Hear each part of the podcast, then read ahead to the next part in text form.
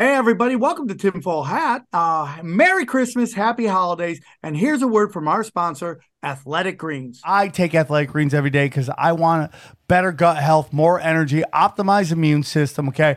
I hate taking a bunch of pills and vitamins. I want a supplement that actually tastes great and want to see what the hype was all about. So, what is this stuff?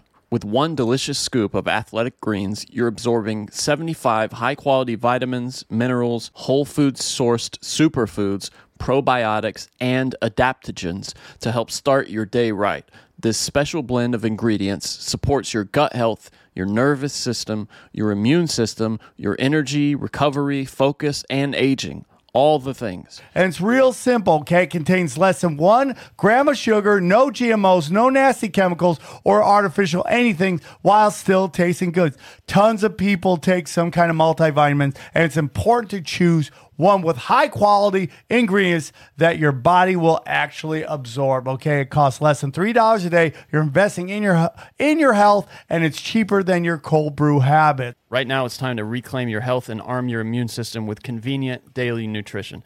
It's just one scoop and a cup of water every day. That's it. No need for a million different pills and supplements to look out for your health. To make it easy, Athletic Greens is going to give you a free one year supply of immune supporting vitamin D and five free travel packs with your first purchase. All you have to do is go to athleticgreens.com slash tinfoil. Again, that is athleticgreens.com slash tinfoil to take ownership over your health and pick the ultimate daily nutritional insurance. Enjoy the show.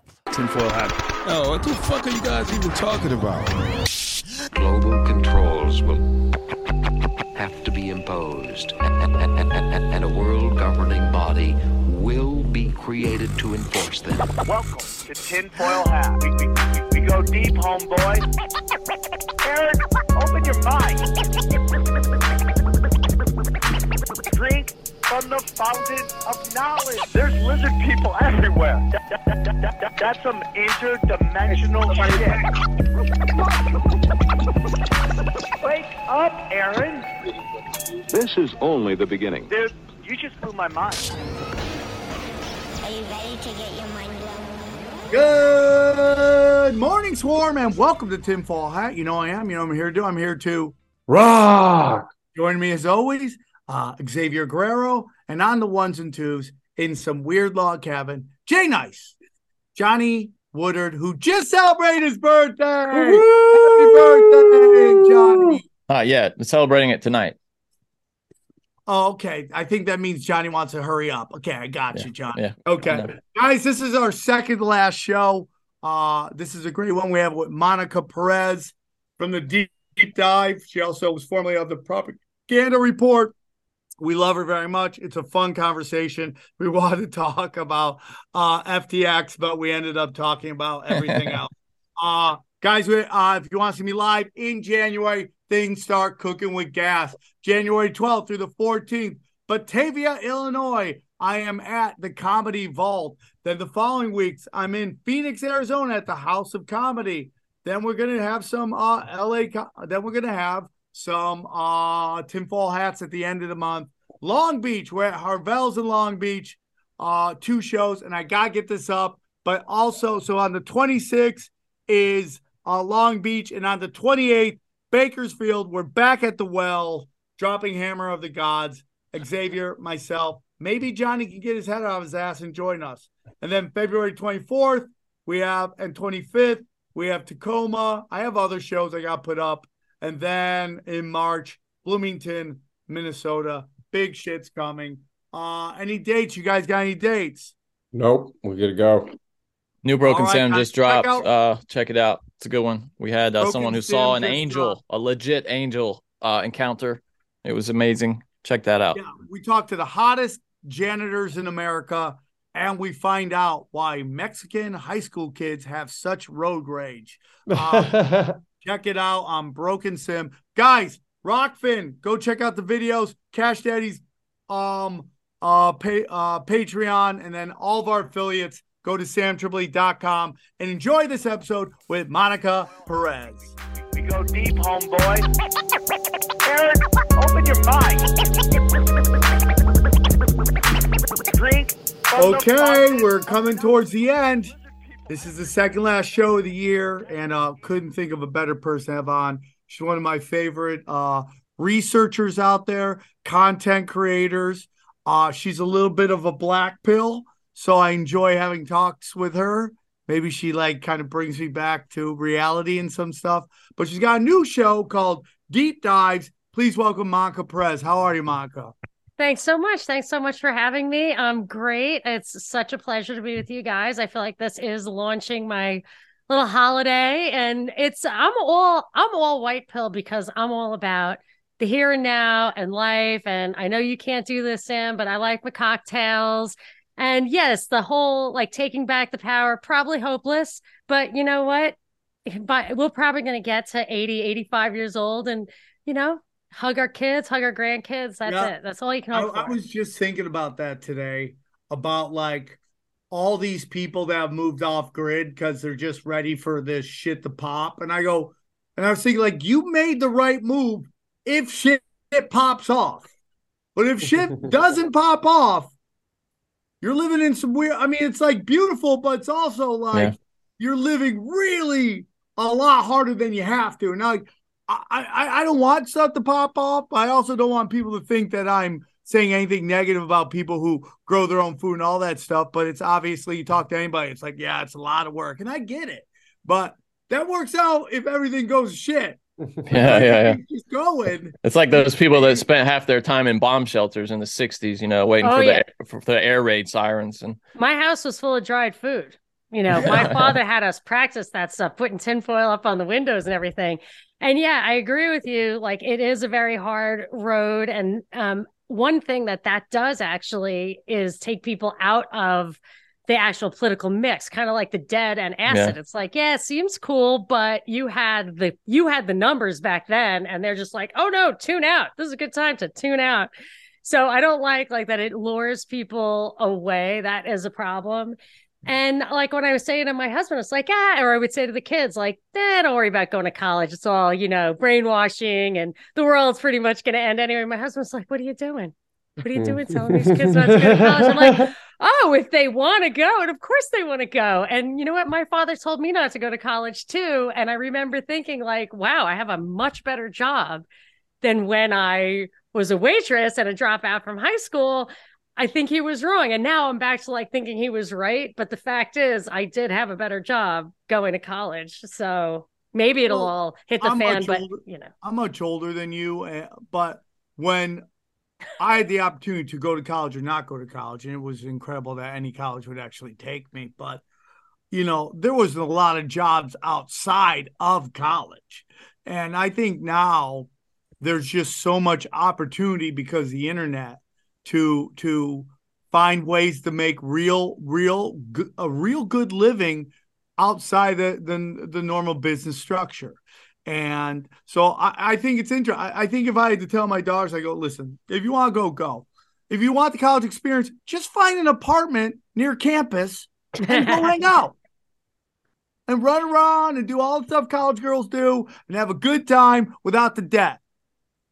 Yep. Well, I, I agree with the debt is bad, but for me, I was a waitress and I used to make a lot of money. I mean, I think I remember making, you know, $17 an hour after taxes. I worked six nights a week. I went to community college and it was great. People, single moms could raise their kids that way.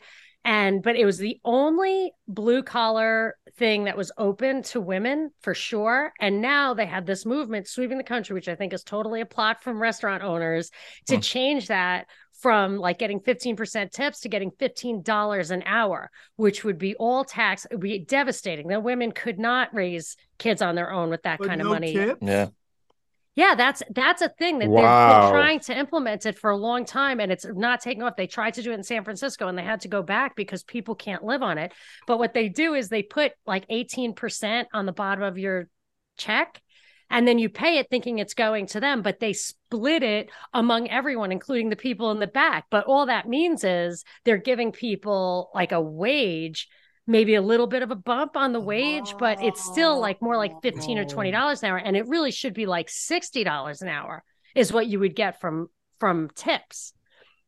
So, like, they're trying to make it so that all surplus gets absorbed so that you cannot, like, get out there on their own. But I agree with you. Like, if you can, go for it. I totally agree. Like, I'm of that camp. I feel like I did drop out of high school. you know, I went to community college and I transferred to Harvard. Like, it was a weird moonshot you kind transferred of to Harvard. crazy Okay. story. Yes, crazy. And then I kind of dropped out again. I was like, eh. like it's What was not Harvard like? well, I transferred as a junior. And so that it, it was not really set up for that. So I lived like with the graduate students. It was so stressful. I could hardly speak. Like I literally, they would, you'd go around the room and say your name and I would stammer. Like I could not say my own name. I would, I just was just, and I had a saying like, I'm not leaving till they carry me out on a stretcher. So, I didn't. so is there an so you went to what community college, right? Yeah. Rockland Okay. Community College.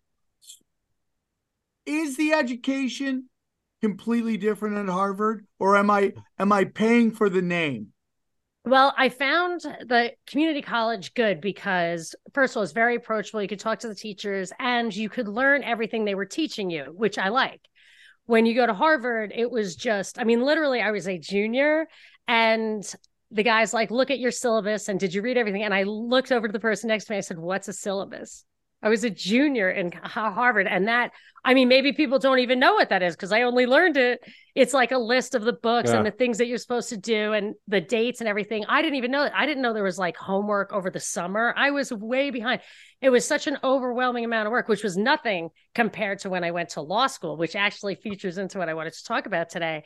But it was such an overwhelming amount that it was like impossible to get my mind around having not gone to one of these prep high schools, which is where they really make the difference. So I was like an uh, affirmative action poor kid kind of hire there, and I was ill prepared. So I wasn't gonna. I was there to prop up the like kids who went to Exeter and could actually handle it.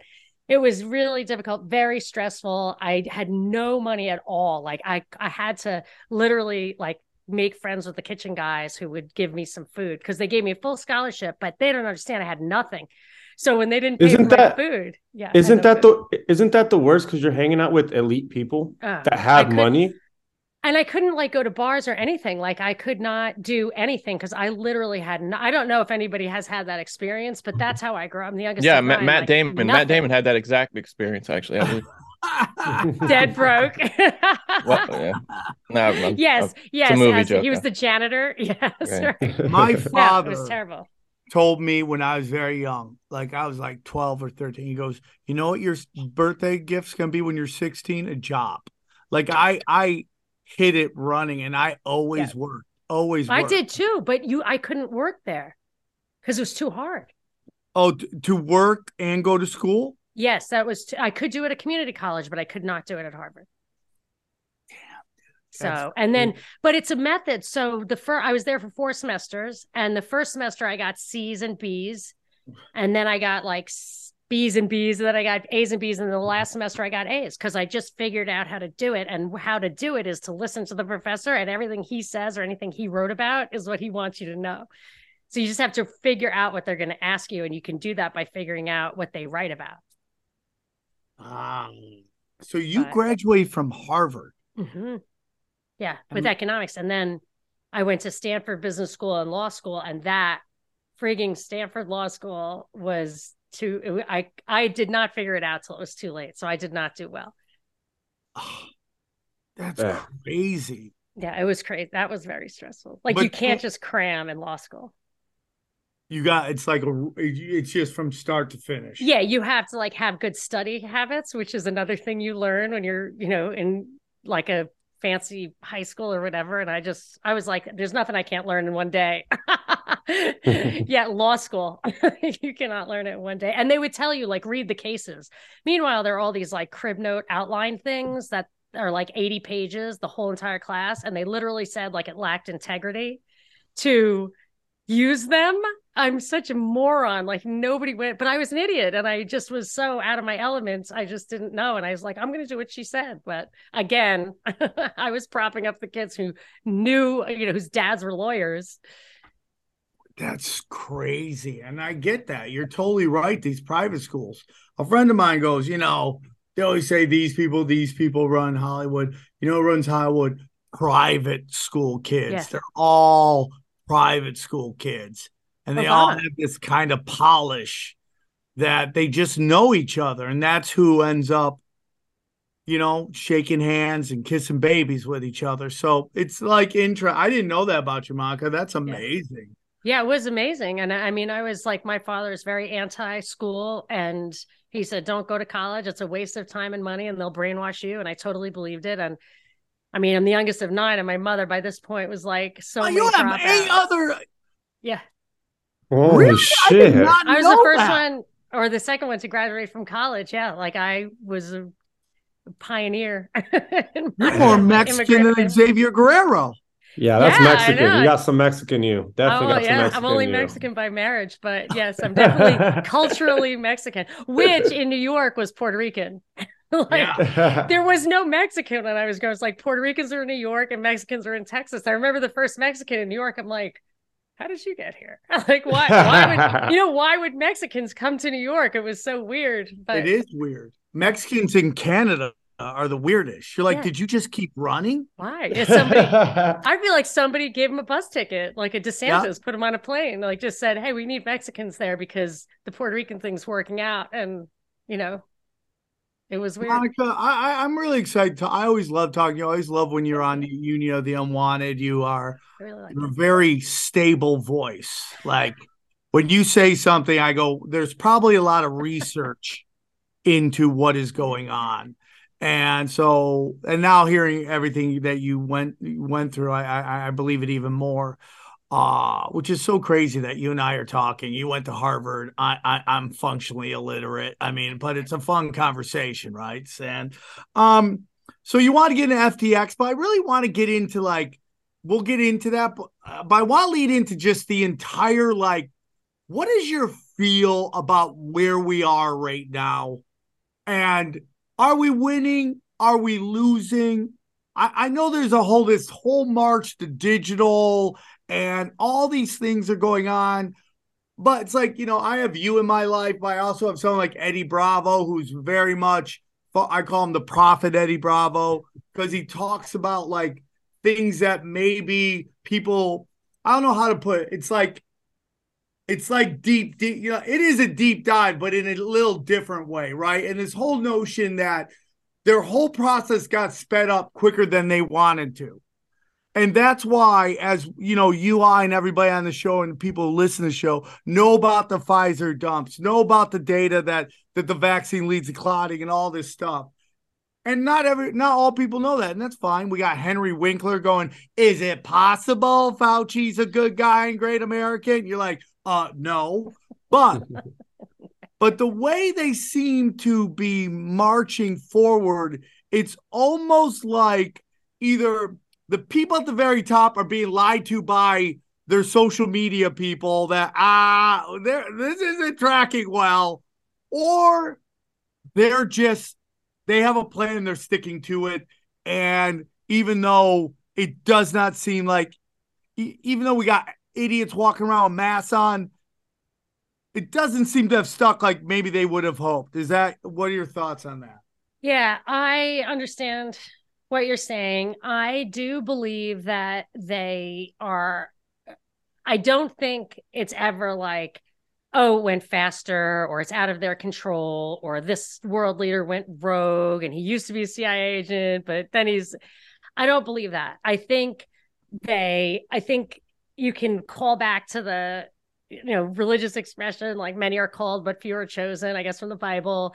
They, like with Obama, who went to private high school, like, so you knew he was one of those. They, I think they had, they were what Harry Reid said, like, they're ready for, you know, whatever, uh, uh black, uh, maybe light skinned black. I already say a guy who talks like, uh, can talk in a African American dialect or um, white American dialect, like something like that.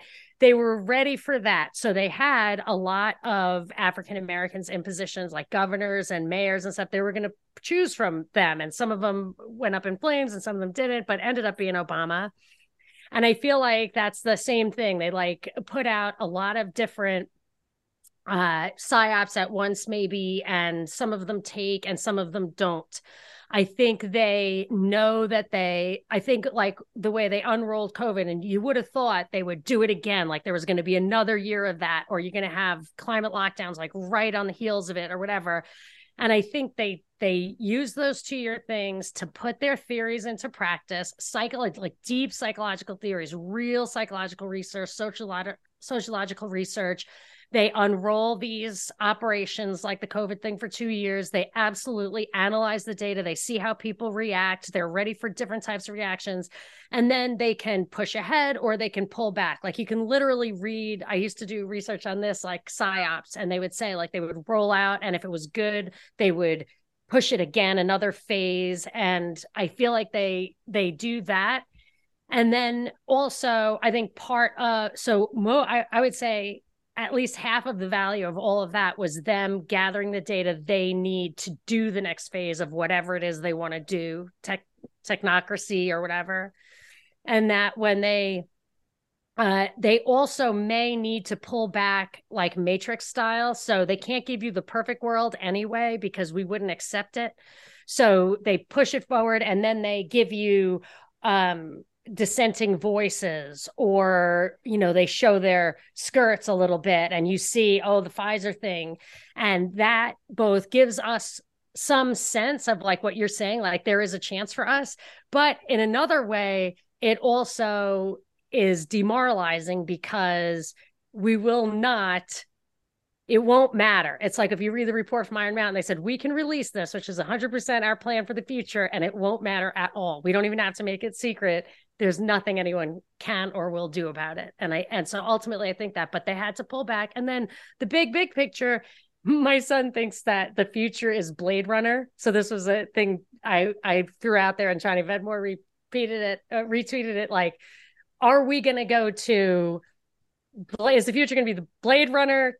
Um demolition man or the matrix you know and and what is it going to be it's probably going to be Blade Runner, like mostly society, but flying cars and a lot of surveillance. And so I, I, think we'll still have our humanity, even though I am worried about genetic manipulation. I think we'll still have our humanity, but it'll just level up like every, after every world war. It just, you know, part of the old goes, but the remnant's still alive. And unless you can really kill them all, like they're trying to do with COVID and the vaccine, just kills old, sick people, that will help accelerate total change.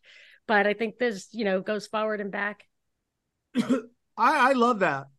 Man, your kid's really smart, and I think there is something. Smart, yeah. I, I think there is going to be maybe two societies in many different facets, man. You know, like I think there's going to be so you know, I think there's going to be big city living, and that's going to come with a lot of peril. That's going to come with a lot of surveillance. That's going to come like I think we're going to be a shinier version of Brazil in a oh, weird oh, wow yeah. where it's like super rich super poor you know? And these big cities are going to be just where you go to kind of grow your brand risk your life. There's crime everywhere. People seem to be okay with it. It's like this thing i just tweeted put out on twitter which was that mouse utopia. Like where that that that that guy ran the experiment, built a giant city, let mice, and then you just saw violence and alt like alternative lifestyle and these yeah. like the females stopped reproducing with a lot of the males and they got very selective and then they create a society that lived higher up above everybody which is like totally new york city and los angeles right like yeah.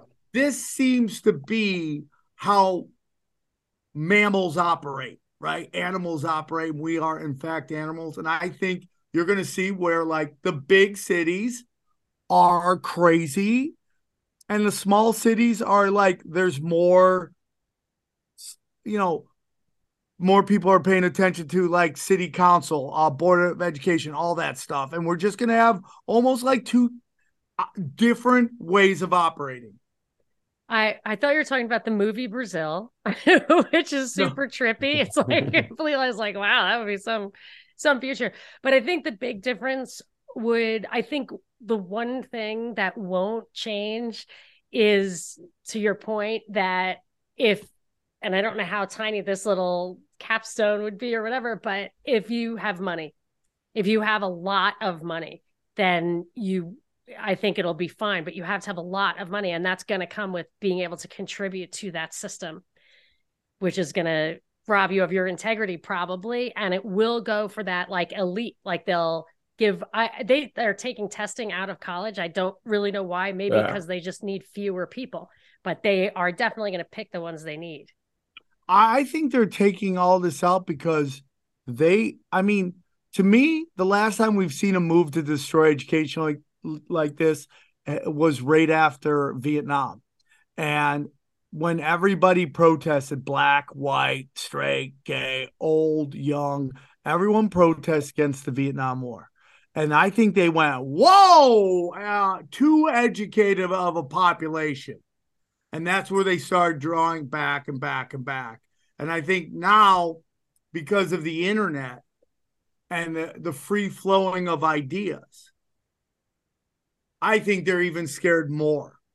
Like we, and that's why they want to make us even dumber. But I also think this, Monka, and I'd love to hear your opinion is everyone's like, you know, man, what happened in the 1950s? Man, man, where were they? And they had all this education, all this stuff. And I agree, you know, but it's also like, where does that guy fit in today? Even if you took away the woke shit, like where where's that guy's skill set fit in today? There is so much stuff on the internet and all the just business is completely changed. Everything's completely changed. Like I was talking to these guys before, like, you know, the whole thing was like, people can't uh balance their checkbooks anymore. I go, well, it was easy to balance your checkbook back in the day when you paid with checks and that was it. and you didn't have Cash App and you didn't have a billion credit cards and PayPal and all that stuff. And you didn't have uh basically pro computer programs that told you how much you're spending here and all that Yeah. stuff. So to me, like, I'm not trying to say that people are smarter. I think we just have, in any way, because obviously there's a lot of dum dums out there. But I also think that there is a like we have different knowledge now. I mean, we have different skill sets now that are more applicable to today's world than a 1950s man. Like Dana always talks about how her mother was able to raise four kids and it really by herself because that yeah i'm like because that's all she had to do. That was it. She didn't have a, a job where she had to help make ends meet and work that with the kids and you know it, it was much simpler time. So to me the information is simpler. I think I think that 50s man, he didn't really have to be that educated. A lot of these guys were pretty savvy anyway coming back from the war. I think they were like higher level people and if you look back and you see even how they looked back then, like they're way younger than you think they are. You look at them, you're like, that's a guy in his 40s, but he's not. He's a guy in his 30s. And it was like war, whatever. But I remember from investment banking, there was a transition when I was there from the guys who were the rainmakers. They would have all the clients and they could go and bring their book of business to other banks. And the banks got wise just when I was there and they started making every client in it. They made industry groups and they made every client um, a subject to a team so that no single guy could take it with them. And then they would more highly specialize everything from the banking services to each individual's contribution. And I feel like by doing that, it's kind of like they say if you're an architect or an engineer, you work on one little bolt, you don't even know what if you're built, building a bridge or a building. And I feel like that is just like I was saying about the waitressing, like they are taking out all the surplus. So you were getting $60 an hour, now you're getting $16 an hour. They saw surplus and they took it. They see power, they see control, they take it. So by being someone who absolutely has to plug into a complex system, you have virtually no power. So you're saying like in the cities, you will either opt in to live in a city and you've got surveillance or whatever, that you are plugging in to be able to get something out of that. And I actually feel like that specialization, and this is where I think those homesteaders and the off grid people are like living a higher life, is that I think specialization is like evil. Like I think it overly uh, accesses one part of your brain because I did for summer work as a lawyer, just an associate, and I mean it was mind numbing. Fifteen hours of reading like contracts and stuff, and it was just awful, terrible. But to be really good at it, you have to do it constantly. It's the only thing you can do. And when I look at like everything from Kaczynski to homesteaders, and they they are able to conquer the earth as human beings, and I feel like that's self actualization. Like that's a psychobabble term, but I think you can't get it outside of that habitat and that it's really satisfying. It's really intellectual, but it is the enemy of those who want all the surplus to shoot up to the top Yes. because it's empowering. Yes. So what I've been saying is the the the pushback against the new world order is inside self local. That's what I think it is. So I, I feel like that's kind of what you're saying. It's like, yeah, you can live in the big city and, and plug into the matrix and take the good with the bad there, right? There's a you know, if you got FOMO, it's perfect. And then Yes. there's some times where it's like at my age where it's like I don't want any of this anymore. I would love to get out of it. I have certain issues in my life that aren't going to allow me to do that right now. But to go live, you know, on a land and grow food and all that stuff, you know, yeah. So I guess maybe I was wrong in, in earlier in saying that, and I do believe we're going to have a split society. That's Isn't where- there isn't there any way to be in the middle where you can live in between a city and off the grid and still get both? Yeah. I, Like- that's like why I love like yeah. Nashville. Nashville's like that. Like you can be in the big city, drive 15 minutes, and then you're in the smallest town you've ever seen, and you're like, where am I right now? But even being in LA, don't you feel hated by just for thinking? Yeah. Like I feel like there's no Yeah. way to be in between because you have to be aware uh like if you're not buying into the city delusion or whatever, the society delusion, you're just outside. It's like the vax and unvax. The fact that I'm unvaccinated says so much about me to the people Yeah. you know, sitting next to me at the high school football game, you know, I I mean, you can literally like, oh my gosh, she's unvaccinated. You know, like I won't be welcome. No, I'm with you, and that's all done on purpose. That is the these Right. big cities are free range reservations. We are no, you know, I mean, the indigenous would probably have a big problem with me saying that, but I go, yeah, it's not as harsh, but that's how they had to do it.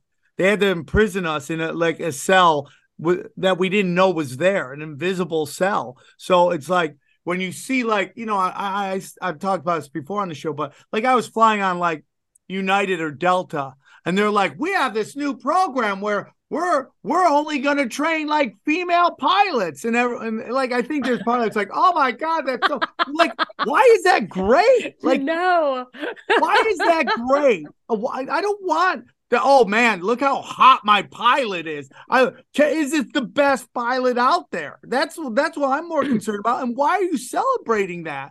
And, and this gets into like society, right? It's like look at what culture is pushing on women, and look at what culture is pushing on men. Women are told, okay, you don't need a man, you don't need to have kids, your career's everything. And for some reason, the way it works, women can have children up to a certain age. And that's just the way it is. So by the time you wake up to this, it could be too late. And that's the, and I'm very nervous that what they would call high quality females, right? Which we could have debate if they're super woke, if they are high quality. But What does that They're- mean? they're Wait, hold on. What, like- what, what is what is high quality? What does that mean? this is a dating term. What you if you watch like black YouTube, right? I, I love to watch black YouTube where uh black content creators break down dating and they're just vicious. They're like the only ones who are allowed to be vicious to white females. These are these are White- people of white- value, like high value people. Is that what you're saying? High value, yes, meaning they have everything you're looking for: a good job, work ethic, uh, tend to be on, you know, like all the physically But- fit. like are there big butts and but like is it a nice face, good hair, or is it Yeah, just Is everything. it just, They got Is it just you want. money? Okay. All of it. it's- All no, of it's it. money. It's how it's how they're built, how they look, they're attractive, Right. Eligible, all all the stuff that and both sexes have different high Right. qualities in the other sex. But they talk about high quality. And you, whatever we want to talk about, whatever high quality female is, uh, a lot of them are not having children. And I get very nervous that that's going to have detrimental effects on future generations. And yeah, you got to take the good ones and make them breeders. Just Well, like that's yeah, that's in the data. dog. I mean, intelligent intelligent people aren't intelligent people don't they have fewer kids than less intelligent people. That's no, I mean that's they're in the having data. no kids. It I don't mind if you go. a while. I'm gonna have. We don't have all. We all can't be Monica Perez's mother and spit out the basketball team, right? We can't do that. But Harvard students. But- yeah. two, three kids, one, one kid. I take one kid from two s- smart people, not intelligent people. S- Two smart people. Yeah. Okay. Uh, we need those in our society. All right, everybody, real quick. Uh, we just a quick word from our friend James McMahon and Copy My Crypto. Check out Copy My Crypto. A lot of people are making ridiculous money from crypto. But did you know it's easy for you to do the same? The Copy My Crypto membership site shows you coins that YouTuber James McMahon personally holds and allows you to copy them. It's like having a big brother who knows what he's doing. You don't need to know a thing about crypto or how to invest. You simply do what he does. So let me tell you about James. He runs Crypto with James YouTube channel, which despite heavy censorship has over 26,000 subscribers. Since March 2020, he's told his viewers to buy 26 crypto coins. Had you put $100 into each one, it would have gone on to be worth more than $123,000. Of the 26 coins he picked, the top pick of the year, one called Fantom, went up 692 times.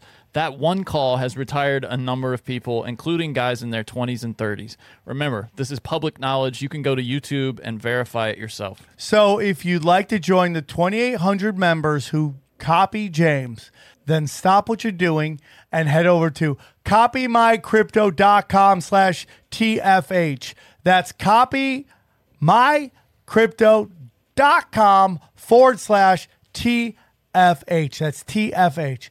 You will not only find proof of everything he said, but my listeners gain full access for just $1. Once again, that's copymycrypto.com slash TFH. The recession is here, guys. You can suffer like everyone else or choose to thrive. James is the real deal. Go visit his site now. You you know, you you're supposed to have at least two to three kids just to keep that population the same amount. Having one isn't helping us at all. There's two parents. I'll take one from some of these like super focus on their career people uh because they if, as long as they're smart people you know like i don't intelligent people seem to be walking around with blue hair and masks on and still worried about the ukraine and all that stuff Which I would argue, I would argue a lot of those people aren't actually intelligent either. They're not smart Right. or intelligent. They're they're they're posers who learn to work within a system. well that's what i think intelligence is i think intelligence is understanding systems and understanding how to thrive within those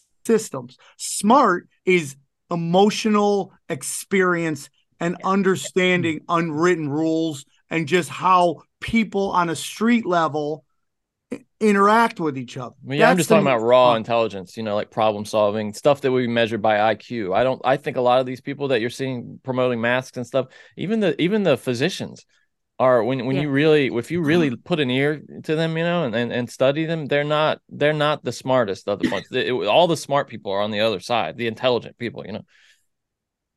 Yeah, we used to have a my friends and I, and I think it was in law school, had an expression. We all smoked. It was like really smart people smoke, and then one of them said, "But really, really smart people don't smoke." so you know, I was like, it's like the really smart people were smoking, and the really, really smart people were like, "Yeah, no."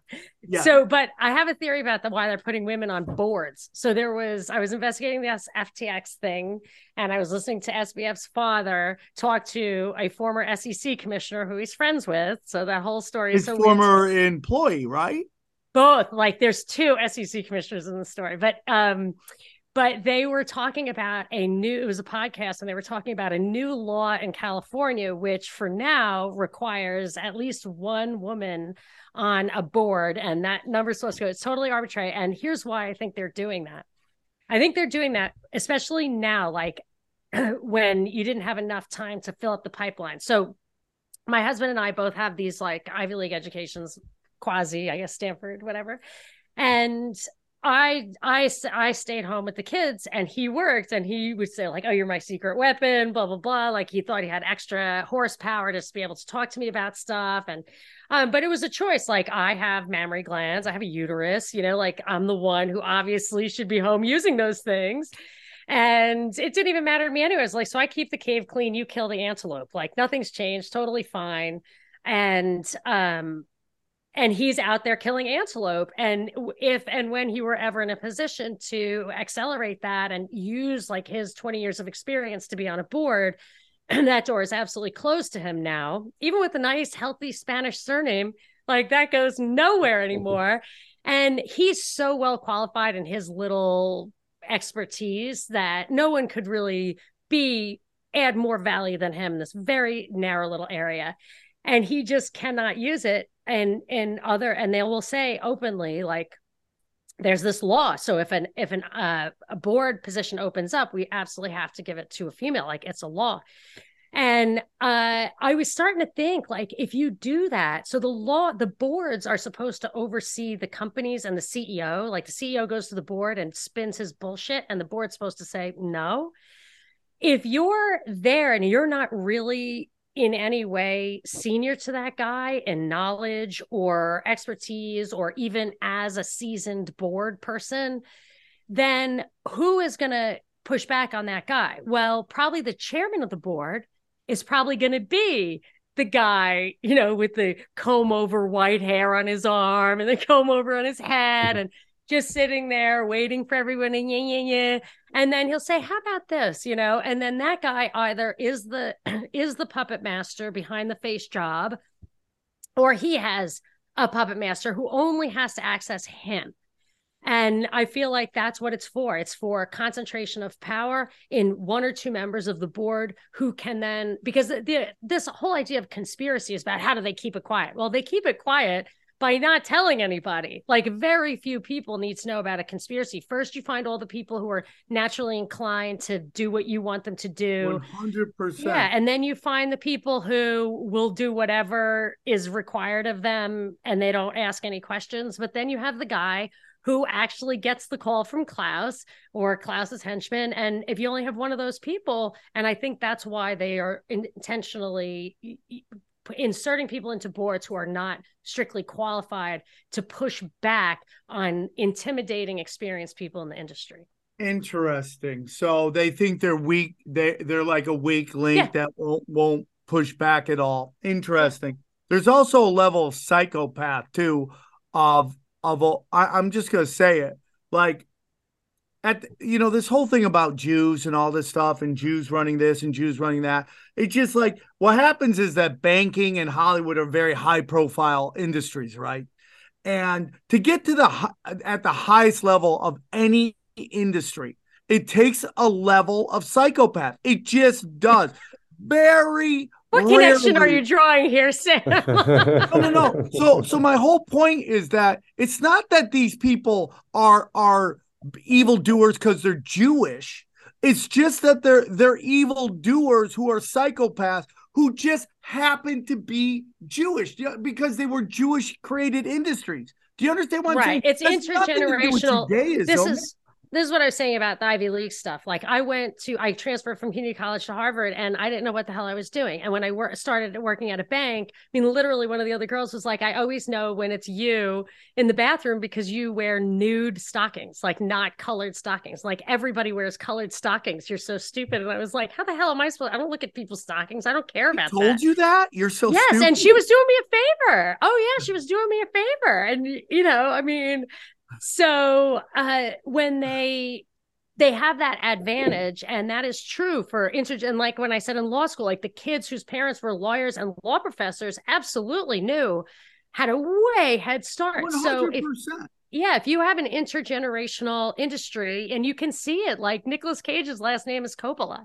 and he changed it because he didn't want you to know that they have a massive leg up, and they do, and that's why you can get ethnic pockets in you know i'm not saying there is or isn't like huge conspiracies i know when i was in radio like i was getting like bombarded constantly with real anti-Semitic stuff, and they just want someone somewhere wanted me to think this, and that is a huge red flag for me. So I can't opine on it. I try not to go there because it I just any kind of like identity stuff. I'm still, even though they they Trump brought identity politics to the right, even though I um everybody talks about that stuff. Like I was raised not to talk about that stuff and I still feel like it's it's in poor taste and I definitely don't want to fall for a trap but I you can't help but notice that there are you know intergenerational effects of in everything everywhere even in the even in the mob shit. schools. The banking started. You know, I was listening to this great guy.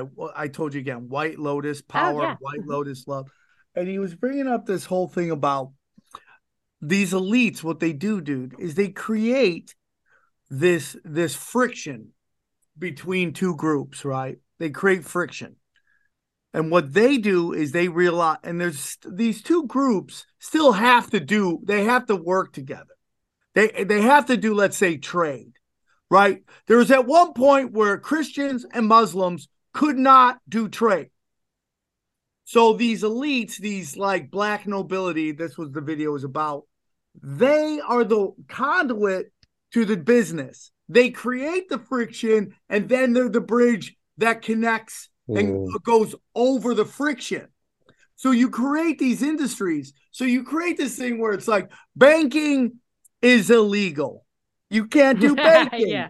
Banking's illegal. Don't do banking. It's bad. God will hate you. But there's this religion that doesn't have that problem that can step right in. That's been kind of, and what's very interesting is right around the 1500s is when the Rothschilds show up, is that when Jews were given full rights in Europe. They weren't allowed to participate in society. So they had to get like this kind like every single group. And you know who who you can kind of say it's like right now? Latinos in America. Latinos in America are filling in these holes for lawn maintenance, roofing, all these things that like Americans don't want to do. electricians and plumbers and stuff that's where Mhm. it's that's where the value is So they fill this role. That's what they step in and they fill this role. Well, they're not creating it. They're they're stepping into it. These super elites in which, like you said earlier, the Jew stuff to me is low hanging fruit. There's layers above it, layers and layers of people you don't even know because they spent billions of dollars on on uh, tr- uh, trillions of dollars on hiding. Is it called obfuscating? Is that the word? Obfuscating yeah yeah, where they where they hide their their their tracks.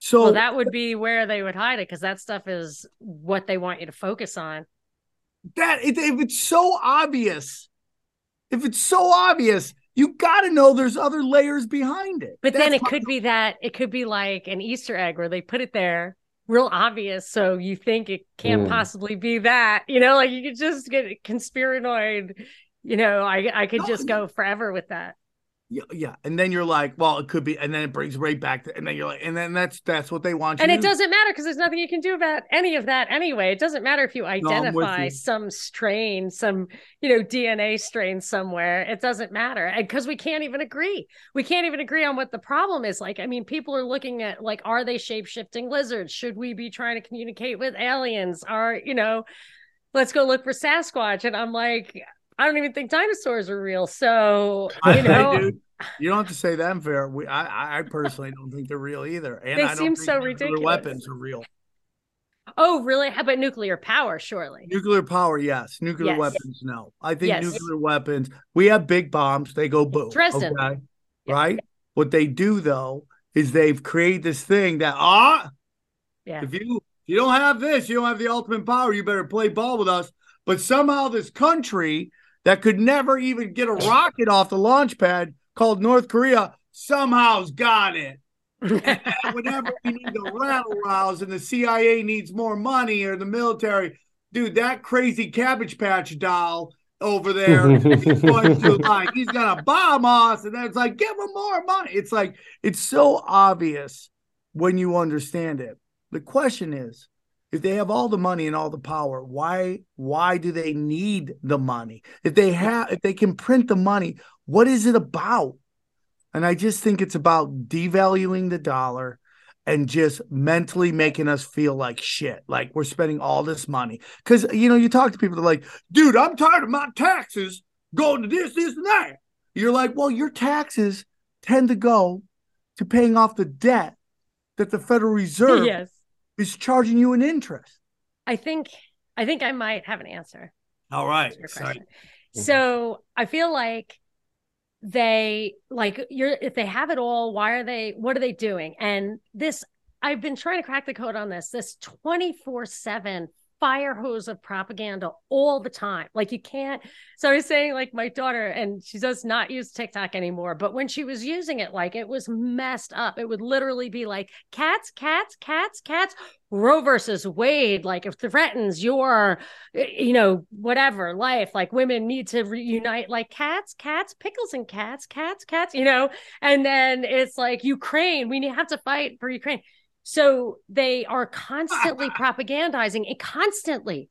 And it reminds me of, I just identified it right now the distinction between an animal that has been domesticated and tamed.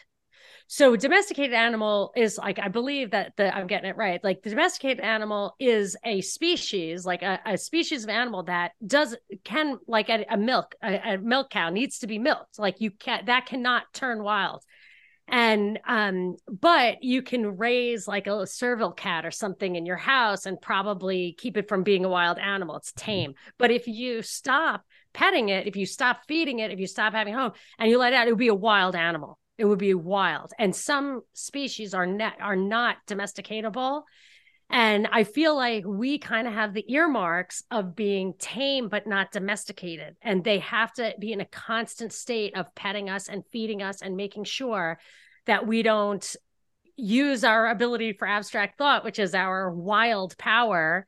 Eh, to you know in a wild individualistic way. It's all about like keeping that individual power from asserting itself from the So from the 50s businessman to like just the propaganda.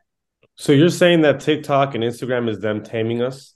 Yes. And if we get off of it, CBS News, CNN, all of that. It's just and and yeah, when you get off of it, you're you're totally free. Like if you know people are homesteaders and stuff, they laugh at you. Like I'll go and I'll just be like, oh man, the No, world's ending. on And they just that. like laugh at you. They're like, what are you talking you about? Like, eat this peach. I just grew it. it's like, oh, thank you. No, I'm with you on that. I'm with you on that. And I think that's why it must be constant.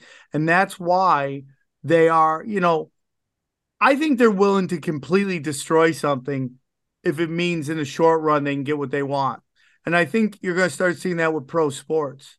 I think there's also part of them that's kind of like, okay, these guys are getting a little too rich. Like, you know, so again, going back to this video by this White Lotus Power guy, uh, let me make sure I find out what his name is. I want to get it right, but uh, he was talking, they were having a great conversation. And one thing they talked about was how rich this one family was.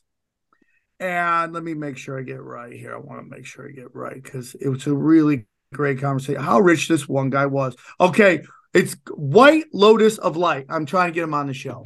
White Lotus of Light is the name of his uh his YouTube channel, and he's uh into astrology and all this stuff. And uh they were talking about how this super elite family that n- most people don't even know about showed one of these guys their actual bank account. And it was had trillions of dollars in it. Trillions of dollars in it. And when you say trillions of dollars you start to go come on dude.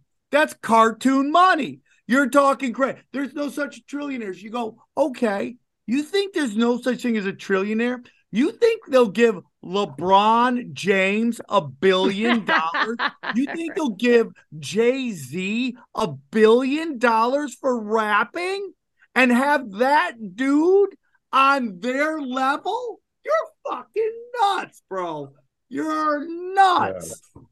There are for sure trillionaires out there, trillions and trillions of dollars. Right. Because Elon Musk is a created person and he's worth a hundred billion, right? Yeah, I'm, I, I'd like to get into all that because I really want to talk about this SBF stuff. I know oh, I don't care about that. I did it twice already. I have two deep dives on it. Anyone who wants to hear about FTX, go to my two deep dives on deep dives with Monica Perez. That's it. So we can get to it if you want, but I have a couple of comments on what you just said. I love you. War. Take notes. That's the best thing ever. oh yeah. So I know you can tell because I have my giant pen, but like I have to remember otherwise because I have an interrupting problem. I do so too. like the only way I can do it. So uh, the war thing. Okay, sorry, you were saying sports, and I noticed that all of a sudden they were dismantling sports, and I feel like sports was the representation of war and war was the organizing framework of society which report from iron mountain the subtitle is on the possibility and desirability of peace and the whole thing is about how war structures society and now that they have nuclear weapons may or may not be true but but they were saying now that we have nuclear weapons we can't use war as the super scary thing because no one will believe that we would ever go to war. So we need a different way to organize society. We can keep everybody in line by threatening them with a global police force or we can do something else. And so I feel like once the pandemic came, I said, Oh, I understand it now. They don't need sports as a real bona fide proxy for war because now they have it's not us versus us, it's us human beings versus some non-human thing whether it's climate change at the macro level or microbes pandemic on the micro level they don't need that anymore so they don't want like two sides of humans they want the ball you know and the point or whatever and no, so I get that. I think you're really. I, I think that me is totally accurate. I do believe that there will be a shit. I mean, the, sometimes when I promote some shit, like I did this reaction video on Instagram about this flying web dick that was just flying, and they were calling it a gin. And I'm like, am I just promoting Project Bluebeam right now? Is this all I'm doing? Am I participating in the promotion of that? But I totally think you're right. I think also that sports um allow cultural Marxism to begin to seep into your into your living room. And, and that, that it was the first time many houses allowed a black person into their living room by allowing him to appear on this on his TV screen. And now you start watching this stuff, and now black people, as they should be allowed, are in your living room all the time. And now you're starting to start thinking, not only are they in my living room, but they seem to be superior in many different ways. And now this cultural Marxism begins to start. And again, I love everybody. I I I don't care what you are, but this is what's happening. So now we fast forward. Every commercial is interracial, and that's fine. But it's it's always if I wouldn't say always. I'd say 90% black male, white woman every time. And it's just it doesn't what's that about you don't just throw up the sheets and it always lands on black male, white. black what's that male. about Cultural Marxism, man. No, but I mean, why why does it black male and not white male? Because I don't understand if there's some like meaning to that. I'm sure there 'Cause- is. What is it? Because that's usually what happens. Yeah, you it's usually it's usually a black guy gets a white chick. When the, when you see a black chick with a white dude, start it's to create rare. this Yeah, thing where what- you well, cultural Marxism basically when you break it down, what their whole thing is demonize the ethnic majority, Right. elevate the ethnic minority, start gender Okay. wars. All, all So the Uh, male would be the dominant. Yeah. yes, like I, M- Monica, I'm sure you're not a Pornhub uh, regular. Okay, I'm gonna I'm gonna Yeah, take I a chance on porn. that. I've tried. That would be the biggest, biggest conspiracy that Monica Perez gets on Pornhub com- constantly. Uh, but it's always a cucking video, and it's like this weird domination thing where white guys watch their white wives hook up with black men. It's just, and it it gets into cultural marks. This is what it's all about. And white women, there, you know, I was I was hanging out with Liza Shlesinger the other day, or go, she goes as Liza, and she she just had a kid, and we've been talking about her children. And she was like, "So I had this kid, and everyone's come to me. Oh, your daughter's got this problem. Oh, your daughter's got that. Your daughter's got this." She goes, "No, she has none of that." And she goes, "There is this war on upper and middle class white females that they do not know how to mother their children, and they need all this outside help to get it done, which gets them relying on the medical industry and pharmaceuticals." They, they have that you, you if you listen to uh Bill Cooper, they all he talked about the the role was to make women emotional balls of energy. Everything's emotional. And I say this all the time on the show. Women make the rules of society, men make the rules of business. And what they've been trying to do is take the rules of society, which is everyone gets a chance. We all should get along. It should all be fun. And they're trying to bring it to business. And some of these businesses have adapted these rules to disastrous results.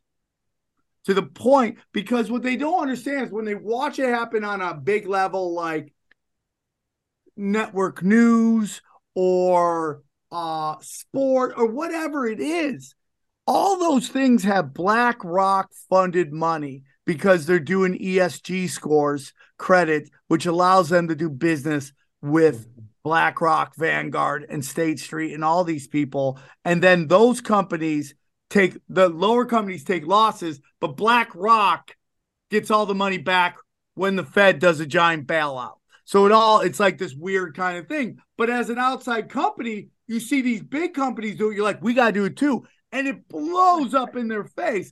Like this small company was trying to work with Colin Kaepernick.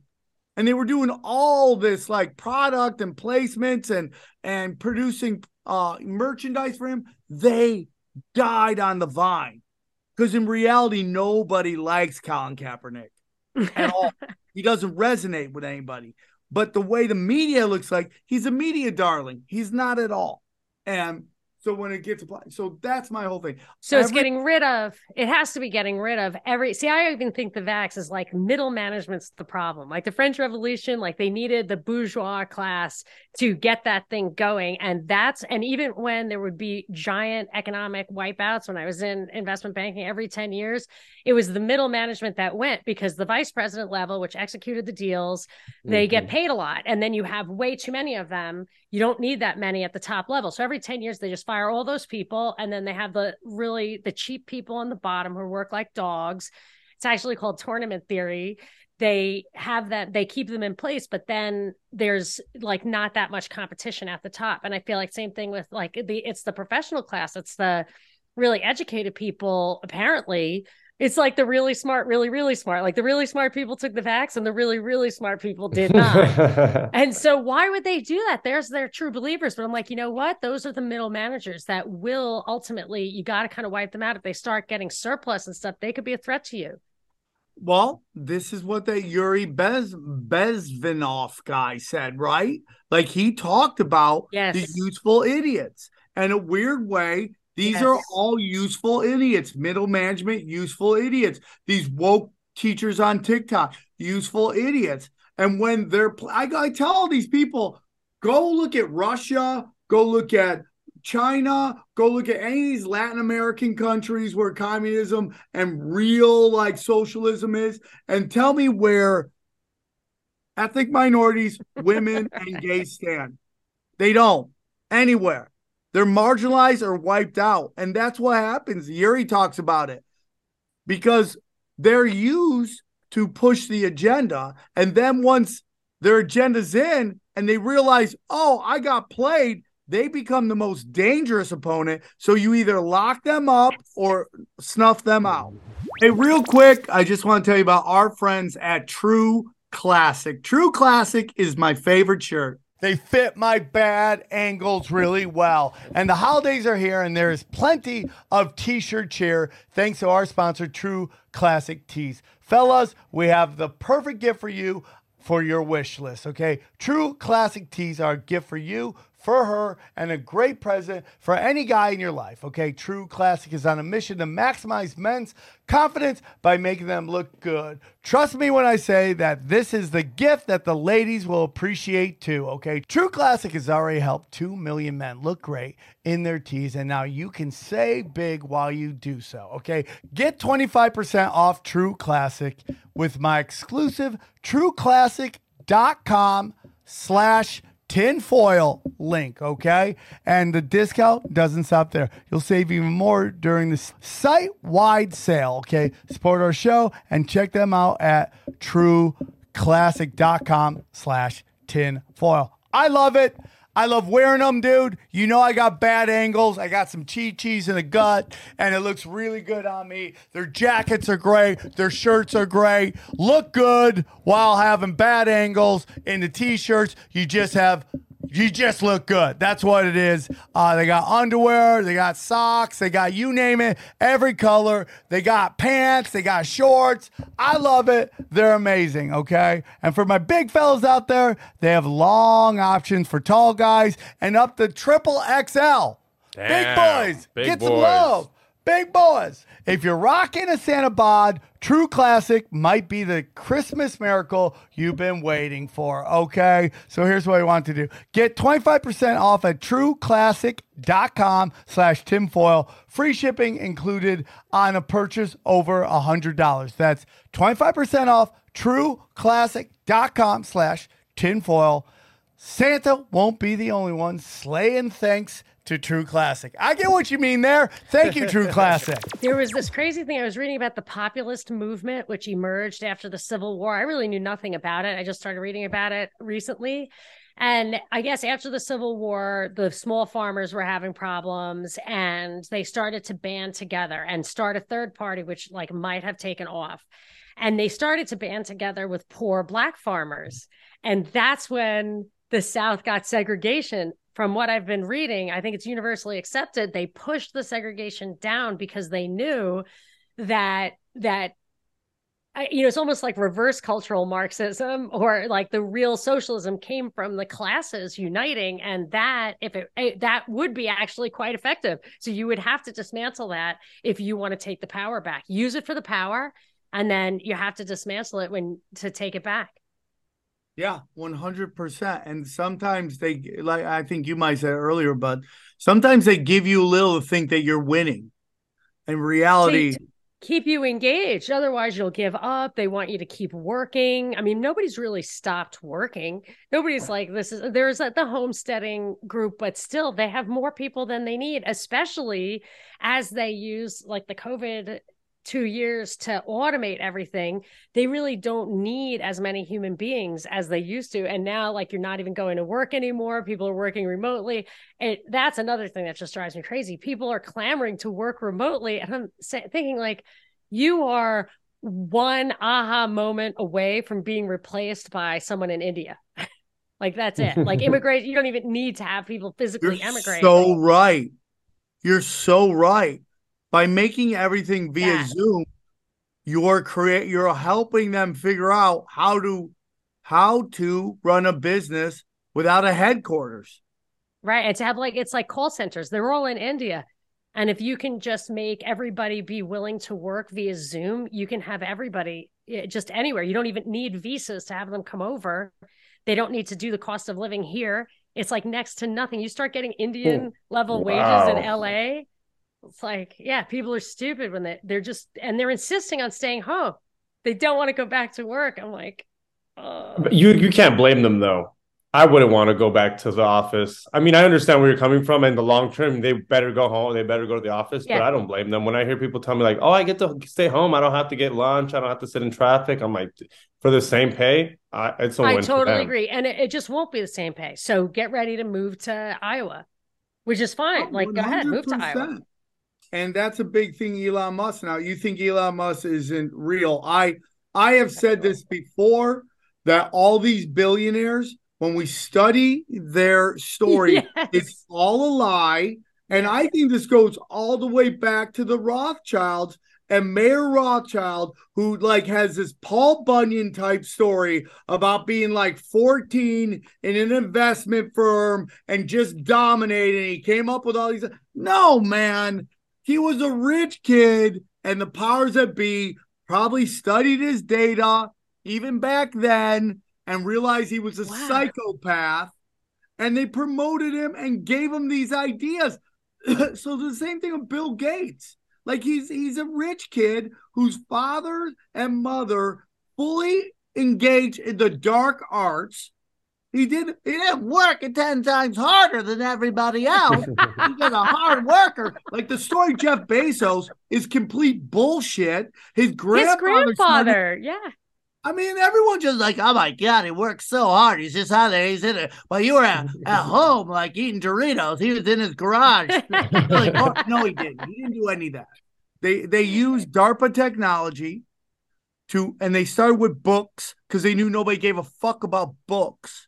Okay, and they figured out Yes. how to work, how to make it work. And once they got it down and it was streamlined, then they moved into everything else. Everything. And that is why Amazon doesn't pay taxes. Because why would the US government pay taxes to the US government? It is an extension of the US government, the same way Facebook and, and YouTube and Goo- Google Google. is the extension of maybe not in the US government, maybe even goes deeper into like the deep state and whatever that represents and whoever that might be. But these are deeper, deeper, deep. It goes much deeper than that. Okay. So I there's so much to what you said, but I and I did once look at like the top 10 American big tech guys and they were all I think uh, the only ones I couldn't Elon Musk, I, I know that there's a code crack out there. I didn't do it, couldn't do it. Every single one of them was one degree of separation away from military intelligence. And I even Bill, Steve Jobs, which was the one I could not crack, his biological father, who he supposedly didn't really know, was a CIA agent in Syria. Like no question about it. So I thought that was weird. Like the one that I couldn't find the connection. That's the guy. Who, that's the guy who ran the restaurant. yes, Okay. or he met him in a restaurant. Yeah, I, there's definitely a restaurant story there. But when you said like they look at them young and decide, like I never heard anybody else say that. And I've thought of that because of a lot of examples. Like George Soros was working for the Nazis when he was 14. James Comey was had identified the Ramsey rapist. Did you ever hear this story when he was like 17? He there was a rapist in Ramsey, New Jersey and he said that he was attacked by him and that he could identify him. He put some guy in jail who later got like three and a half million dollars because it was totally not him. Comey, as a 17 year old, was absolutely swearing to it. I think he liked the limelight. And I always felt like they identified him as somebody who could do it. Castro wrote, wrote a letter to FDR when he was like 12 years old saying, "I- you know, send me a dollar and I'll do anything you want for America. I love America and there there were other ones and i think one place where they do that kind of sifting i might have told you about this like jeff zuckerberg sergey brin lady gaga and d'angelo the quora guy. Those four guy people at, at least there's probably more were at the center for talented youth and johns hopkins. Are you familiar with this thing No, It's but I got a story that fits it. yeah. It's like a summer program, but it's not for talented youth. It's to study talented youth. And you have to get a 1200 on your SATs when you're 12. And they go in in the summers. And I think that's how they pick these people because Zuckerberg, I believe, was a classics major, not a computer guy. Maybe Well, both, but So Jeffrey Epstein had a camp for talented youth. And Major Terry Crews came out there. I forget the name of the female comic. She's so funny. She's the one who kind of has like schizophrenia, but she's she was uh uh something dynamite was her TV show. She she Maria Bamford, Maria Bamford, and then there was a supermodel went there. Like they and these they all blew up. They all blew up, and that's that's how they identify you. I mean, dude, and everybody knows. Maybe they don't all know, but Jeffrey Dahmer called the White House, called the Yes. president as a kid. So, so How does so that happen? Because you- there's connections to that. do you think this is all? Do do you think that this is how they get school shooters as well? Is like you pick the One smart ones. hundred percent. So it's Yeah. the same test. It's the same test, just smart one. I put you in the mil- and put you in the government. Stupid one. I make you fucking kill people and act like an idiot. I was just thinking. test? There was the one, it wasn't Buffalo. It was like something up there though. And the kid was like in math camp and he got little awards and everything. And I, and uh, I think they, you know, they get, usually it's they get a run in with the law. They usually, you know, go to the FBI, you know, or, are taken in by the, even the Columbine guys had a run in with the law shortly before they did that. And I think they either identify them as patsies, maybe they even do that like the beaming MK, MK Ultra. information into yeah, like voices into Voice their of heads. I'm- God, say it again. voice of God. Yes, I believe that that that's pretty much in in evidence that they can do that, and I and I think they could do it. But I think no, I think that the shooters and stuff they are identified this other way, like the terrorists are co- sort sort of on the at the moment ready to snap or snappable. But these other ones, like the lifelong, the ones they identify young, yeah, maybe. I mean, maybe. But another thing they do, I think, is these like summer programs like Stacey Abrams did Telluride and I think AOC had one for Hispanics and I think they do it like by race. They look for brown and black people to uh to go into the and you and it looks like they're giving them a hand up but what they're doing is using it as a way to identify who's the one who is who's going to be their pet psycho who's going to you know be that face job that they need. And it's so it's so fake. Like the the person of color thing is like just a facade. Just like when they come out of the telluride or whatever it's just a facade. And i think that they they are go really go through the paces with the intellect. And a lot of them have acting backgrounds. Stacey abrams had an acting background. And i just i feel like they a lot are Yeah, called. These people play few are play, chosen play roles. I mean, Obama is, is is a Bush, and he just plays a role of how he should act and interact with people. Ice Cube is the Larry the Cable Guy of rap.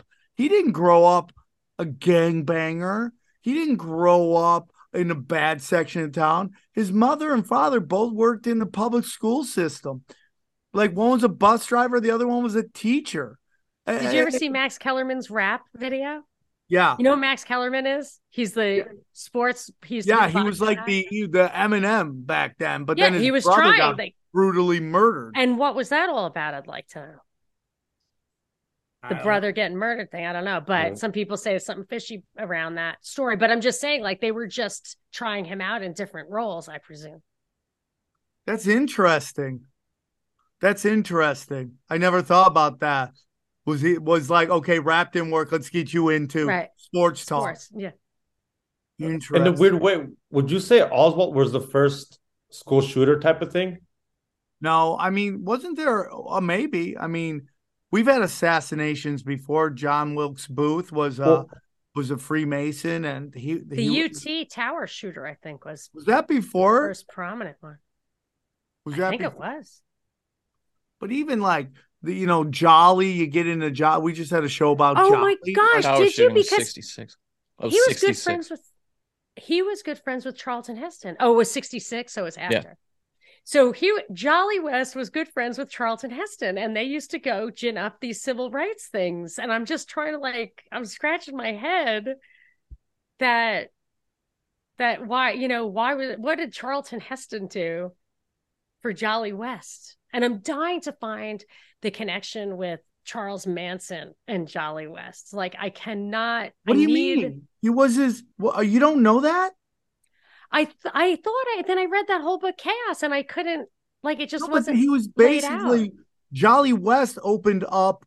Correct me if I'm wrong, and I, I, I, I I think so. The thing in L.A. no, In no, he San opened Francisco. up a, a, a- a San Francisco. Oh yes, yes, yes, yes. Right. Okay. Right. Okay.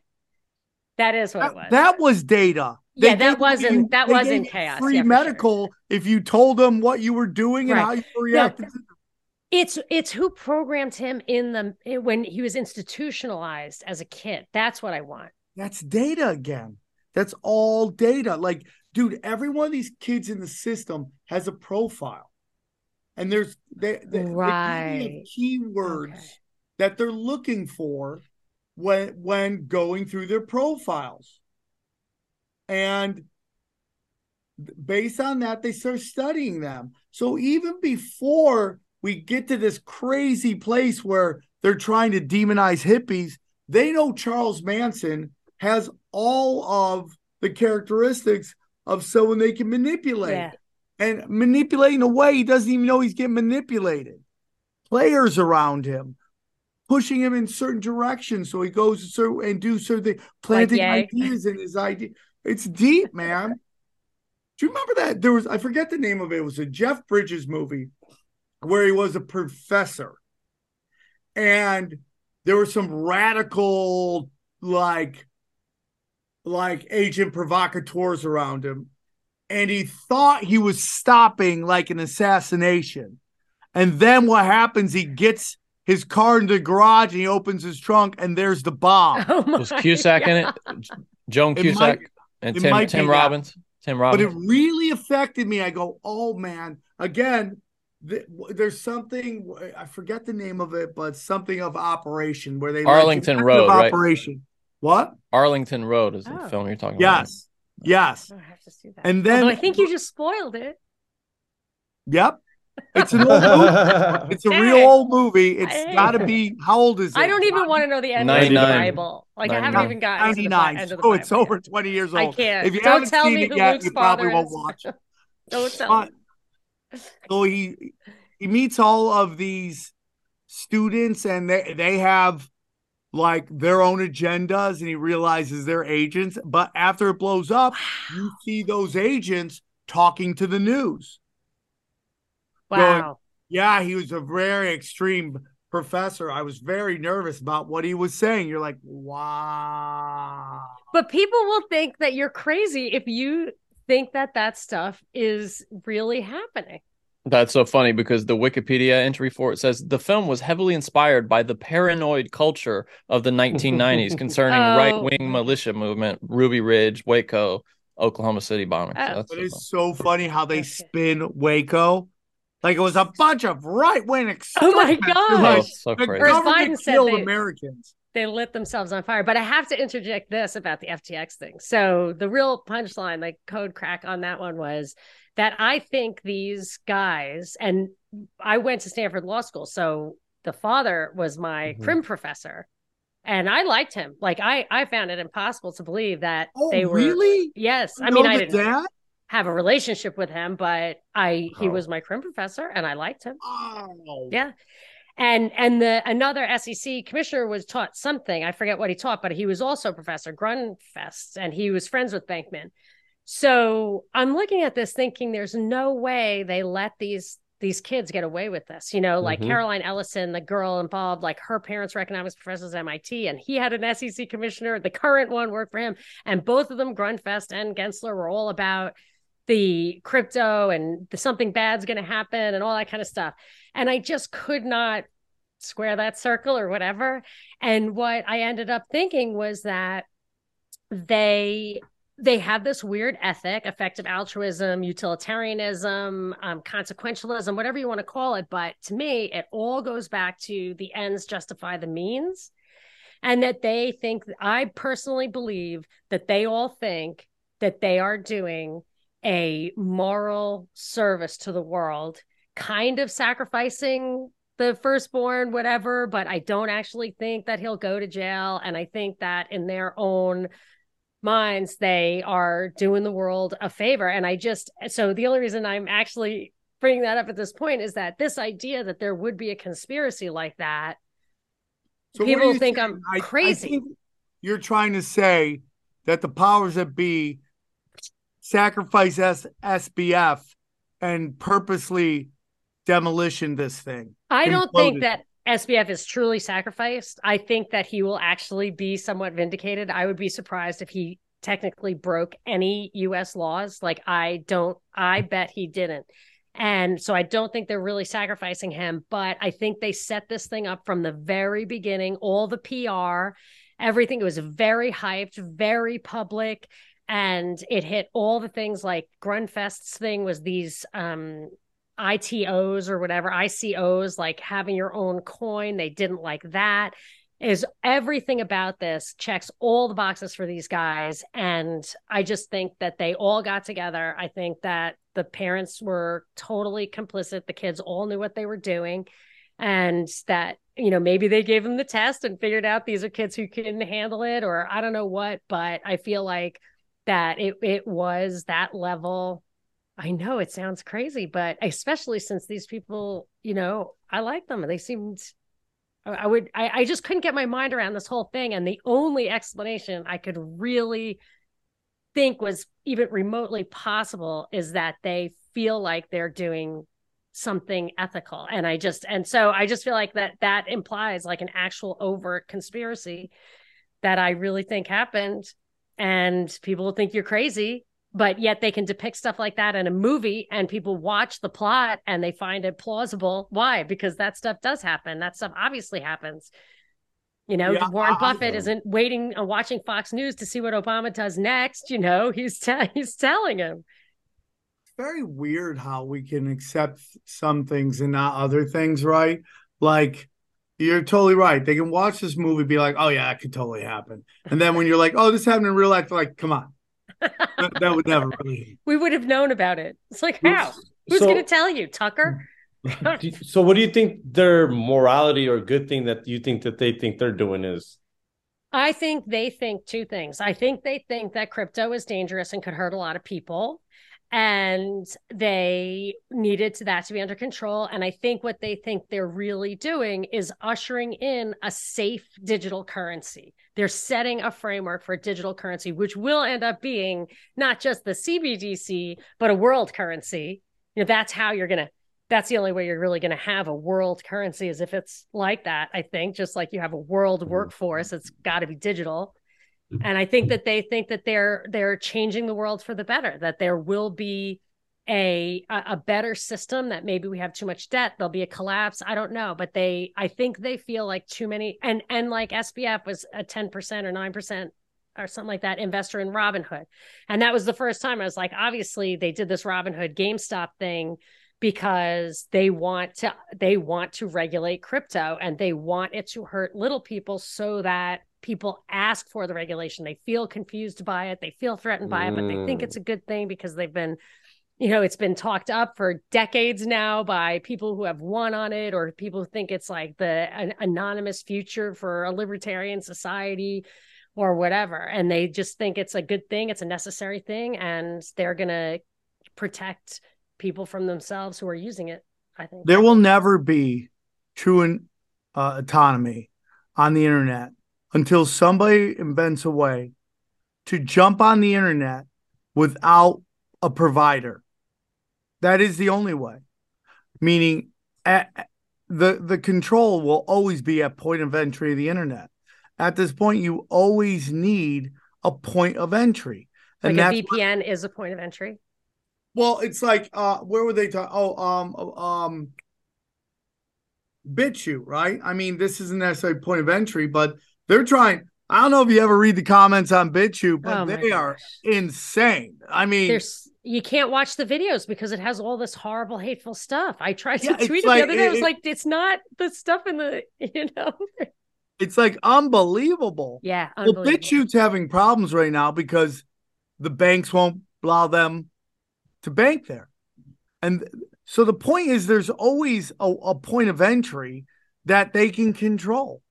And you know, so I don't know what your opinion is on on um uh using your real name on on social media. A lot of people think that's social credit score.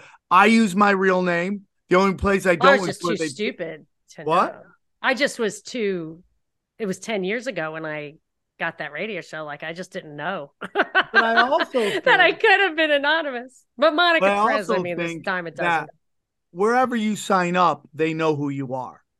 If you're on Twitter, you could use Mr. Bingo Bungo ba, ba, ba, yes and they still know you're Bob in Wisconsin. Okay, they just know that. It's you know. So what uh, do you think that we should have to use our real names on Twitter, or are you con- are you concerned about that?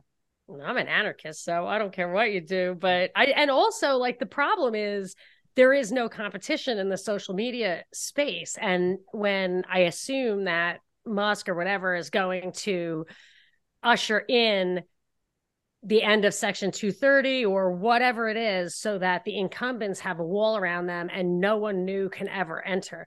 So if you had total competition then people could just vote with their feet like you're a racist jerk or i don't like you know these are too liberal or whatever. But the idea that it's morphed like your question implies that this is a public utility and that's the problem not only is it now public and not private it's it's the public square because again just like the zoom thing they shut down physical right to assemble, right to petition your government. And now, and Elon Musk has said, I want this to be the public square. I'm like, no, because then we do have to decide on how it's used and you're and it's going to be protected and it's going to have responsibilities and you're never going to be able to get any kind of competition look there's nothing that there's there's a substitute for everything but like food and water.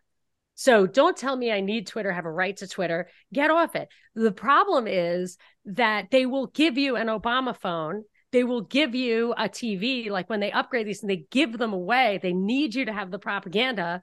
And then they subsidize certain businesses over others so that this is the stuff that is going to get like you know fire hosed into your house. Right. so i would just go back and back and back and say i don't want to add anything. I don't want to facilitate people thinking this is safe now. Like like truth in advertising laws the worst thing that could possibly happen because if they didn't have them you would never believe anything.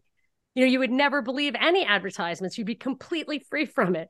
But they they have to convince you that it's worthwhile, valuable, safe, open, and all that. And I would just say, like, if you want me to do anything, it's going to be to uh, turn back the clock and pull away any kind of expectations or regulations for any kind of freedom, anything, and let it just be a wild west, and it'll shake out. But still, you know, as long as you can grow a chicken, you really don't need it.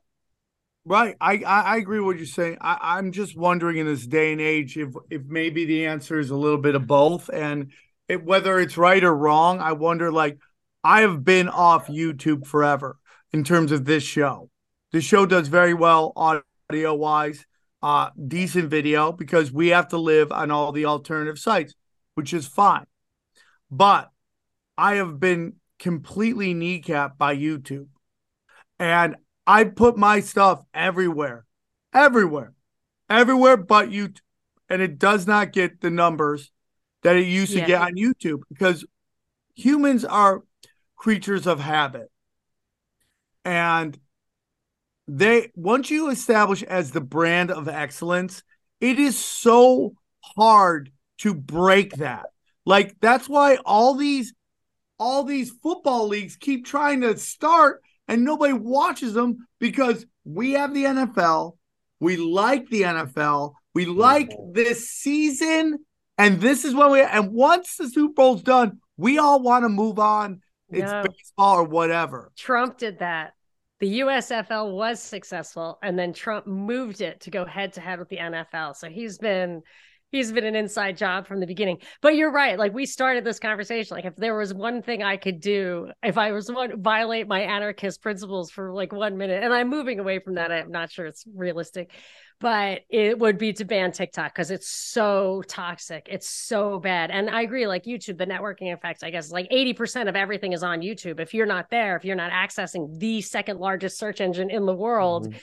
You're not there. And and yeah, I mean, and that's what I think you have to look at, like the the the intelligence roots of Google, the intelligence roots of Facebook. Like this is there's no winning this game because these are their platforms and it's just that's what's the most important thing. But uh, see, that's what it's like. We can go full circles in the beginning. Like we're just going to be Blade Runner, right? So we're gonna that it's all gonna be plugged in, but I'm st- I believe that I will still have the ability to think and have genuine authentic relationships. Maybe only 20% of us have ever been really able to do that. Maybe the remnant will once again be the only thing left of humanity but that will be enough. Maybe civilization has been from the beginning of the whole tax slave state uh, just a giant like the remnant kicking the can of tyranny for 10,000 years and we just have to keep kicking it? Yes you're not going to get your youtube back for sure not. And that all sucks but the fact that they have to have that fire hose under total control and on full blast all the time i think demonstrates that that we remain a threat and it's based in the fact that we we still think well i i am somebody who goes as i watch us move forward you know i've been a conspiracy theorist for a very long time very long time. But I feel like everything got hyper warp drive after 9-11 and and that's kind of a around when the internet starts to become the internet the real like the early years of what we understand the internet to be right now. And as that internet grows, there becomes a permanent record of of what is going on. And I think it gets harder and harder for them to use the same playbook over and over again. So we had a guy come on, I believe his name was Aaron C. He went by. And he talked about how there was a a Q hundreds of years ago. And it was this pamphlet or this book that got out that told everybody about white hats and all this shit. And, and it was like, and it, and it was meant to like kind of galvanize and get everybody behind it, this movement. And it was the exact same playbook. And now Johnny and I have had discussions about Q and what I I could only understand I totally understand Q is a is a intelligence operation.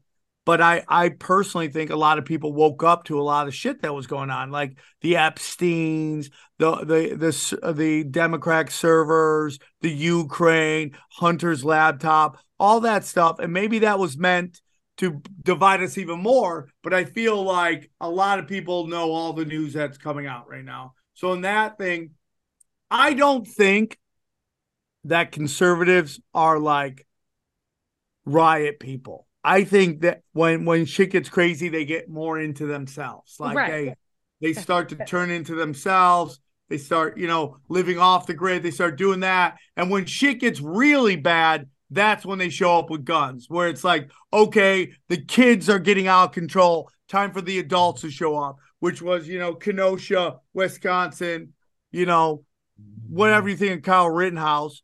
Here we are, they're rioting. These guys show up with guns, protect this these two Indians car dealership, and shit pops off. He he shoots and kills a pedophile, all that stuff, blah, blah, blah, blah, blah. Uh, that's my personal opinion. I, I think the notion of getting people going nuts, this is what they do. They they they circle the wagons around each other and wait to see what happens. Um, but my whole point is this. I they can always keep coming up with new plays, maybe, but I just don't think they're that original. And I think every time they pull some shit that doesn't go the way they told us it was going to go, weapons of mass destruction, uh, Russia Gate, it gets harder for them to pull this shit off. What's your thought? Black pill. Well, sorry. In in LA, I mean, it's hard for me to believe that you're going to ever get more than 20 to 30% of the people, you know, because I live here. I just I feel like you're going to get so because because at the same time they're doing this, they're making sure that you have to be more and more plugged in in order to make a living. And we're so comfort oriented and and then if they if they actually have impaired our health to the point where they really like you to have to have pharma. So they like diabetes, they like heart problems, they like trans, they want you to have to have their pills.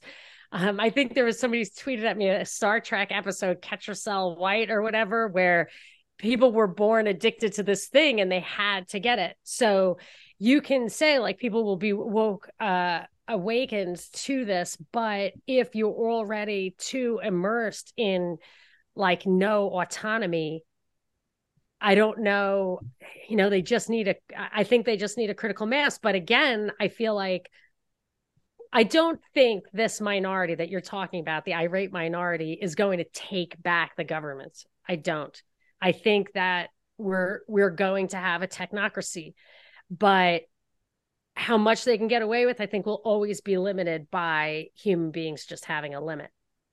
Well, I mean, what I what I have to say about that, like, uh, so you think that, like, I think I might be the last generation that might go off the grid. I don't think anything after me can even do it, even if they want to, even if they understand what it is. I don't think. I think I might be the last last generation will be like, okay, let's get off the grid with my wife. I don't think my kids are going to be like they don't. They're not going to know what that is. They don't know what kids. I, I, I was with my friend the other day, and he's two years old, and he gives him an iPad. I'm like, does he know how to hold it? No, my kid. Uh, my friend had a kid, and and it start, and it started crying, and instantly he gave him an iPad, and the kid doesn't know how to l- do anything other than hold Right. it. I can't imagine that kid getting off the grid. No, 15 years I'm from going to now. say one thing about that because my kids are very much like that. But when they have activities, they love doing the activities. And uh, my kids are very smart. I, I I have this weird. I like Monica. I'm much older than you, but when we were young, our kids would. Our parents just threw us in front of the television, and we watched. We watched. Uh, Sesame watched- Street. Eight hours of TV a day. So so we might be getting dumber again. I think just our skill sets are changing to fit the the the changing uh, of the environment around us and how we make money.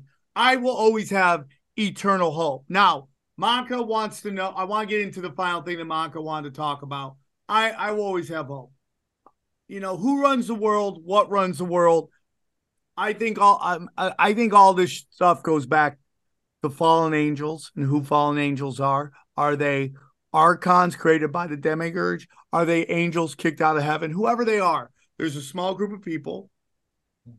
Babylonians, you know, they started out as Sumerians, and then it just keeps moving forward into Babylonians. And again, these guys got in this video, you got to watch it, man. I'll send it to you, Monica. Just it breaks down the black nobility, and that's that's who we're talking about here when we talk about the three popes the white pope, who's the face of the Vatican, the black pope, who is the general of the Jesuits, and then the one above both of them, which is the gray pope. And he represents, and they all they they have names. I, I'm just horrible uh, pronouncing names, but the black pope is basically the black nobility. He is the guy who runs everything. The black nobility comes from the fact that there were these banking families, these Phoenicians, that wanted to take over the Vatican. And one pope locked himself in in the Vatican for decades to to fight back. And eventually they succumbed and and the Rothschilds, who everyone believes is the the accountants or the bankers of the Vatican, are really just desk jockeys. They're red black- shield. They're red. So you have that red, you know, the color coding too. So they are the the Rothschilds are just the scapegoats for much darker and there's a whole 13 families everybody thinks there is and then there's the real 13 families that are the the black nobility and that's who the three popes represent. Didn't Webster Tarpley do stuff about that? How the Yep. Venetians went up. Was it Florence or Venice? They went up to England. They were even the roots of the English bankers. And then And he went off the grid. so it's super interesting because a lot of this goes back to this city tired or tired out of Lebanon. I'm butchering the name, but there is where it was this fortified city, and guess who invaded it? And it's considered the greatest military siege of all time. Templars? Alexander the Great. Mm-hmm. So what does this get into, man? This gets into why everybody hates Russia. It goes all the way back to that. And when the when Alexander the second or third kicks out the Rothschild, this one, and then we get into then we get into Tartarians versus Khazarians, bro. And and like Yes, the Khazarians. That's what I was to say. You were talking about why they're the merchants and stuff. I think Khazaria was the merchant crossroads, and they're the ones who converted to Judaism. That 13th tribe, I don't know. Arthur Koestler is probably like a hangout of some kind, but that was a great book. I'm telling you, man, it's like everything clicks. Everything clicks. And you when got you to give bring me it- more. What's I need that? a video. I need a book. Like I need. Oh, I'm more. gonna, I'm gonna send you this video. Okay. And you'll, it, it's this guy is so great, and I'm so upset because he only has a thousand subscribers, and his videos, some of them only getting like a couple hundred views. I'm like, this guy is killing it right now, and it's like it's and it's like dense, dense. I mean, it goes all the way back, man. It, and his and it, and he was talking about how, and I'm gonna include the the links into this video, but he, he's talking about how the real dark angel is Moloch.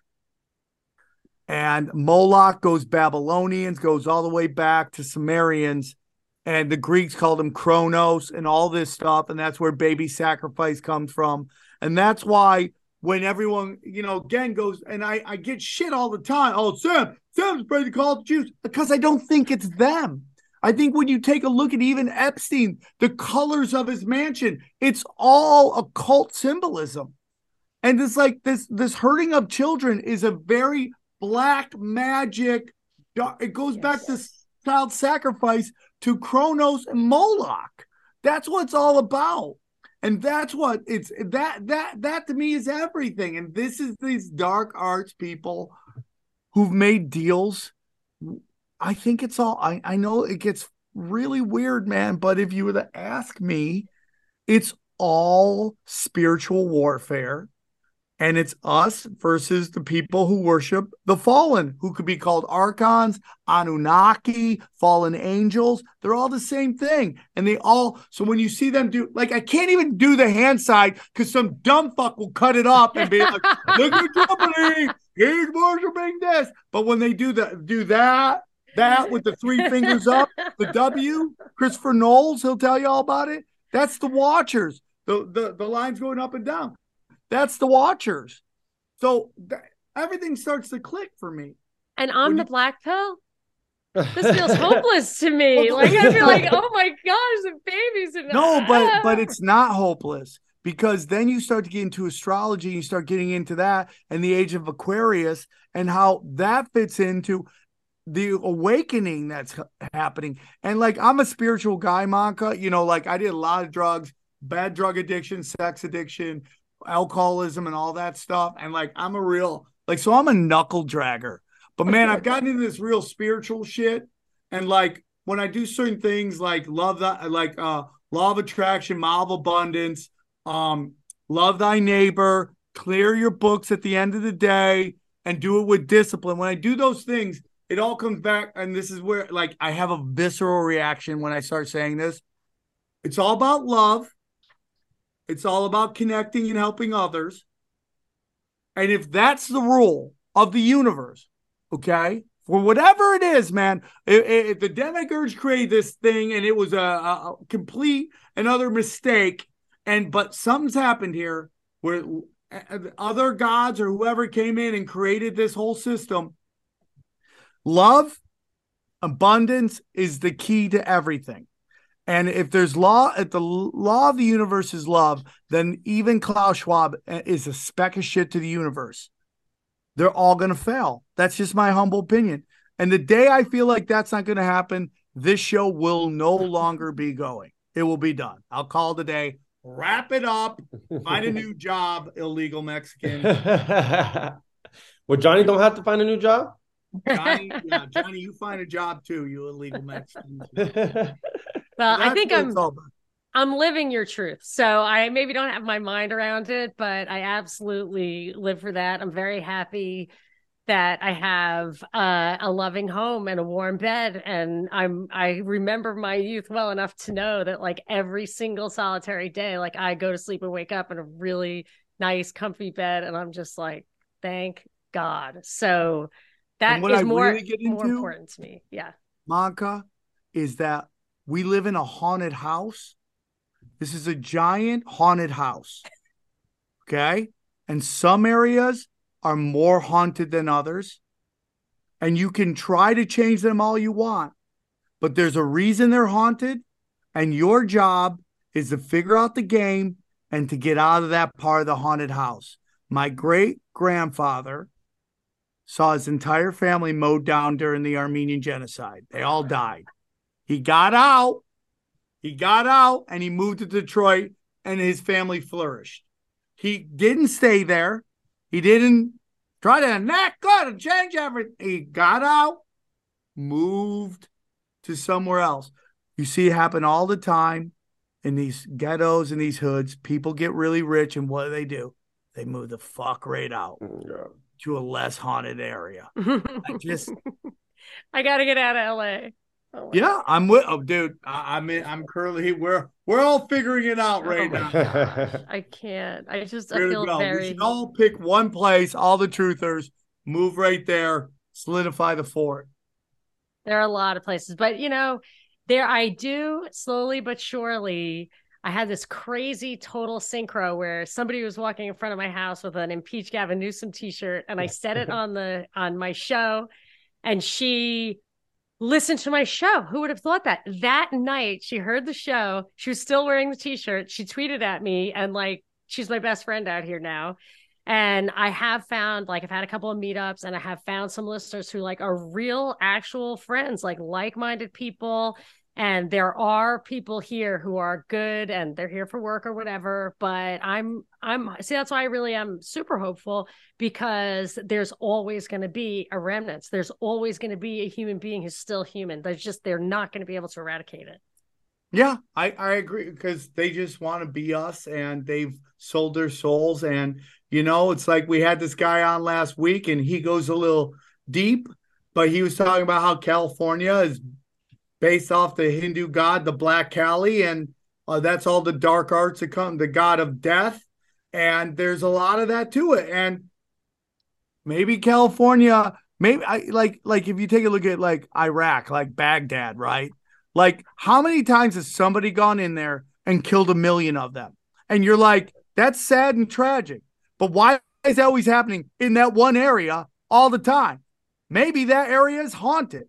And I'm not condoning it. And I'm not saying it's right. And if I could, I would end it right now. But the reality is, if Genghis Khan went there and in a short time killed a million of them, and then the Bushes went in there in a short time killed a million of them, maybe that area is sadly haunted and it can be built up for a little while and then it gets torpedoed again and then it gets built up again and torpedoed again so i that, my, my whole thing is what is the game you can't you can't beat the game no no no you can't change the game you can only beat the game and once you beat the game you realize get the fuck out to wherever you are if it's haunted more haunted and move to a less haunted area that's my humble opinion I'm working on it.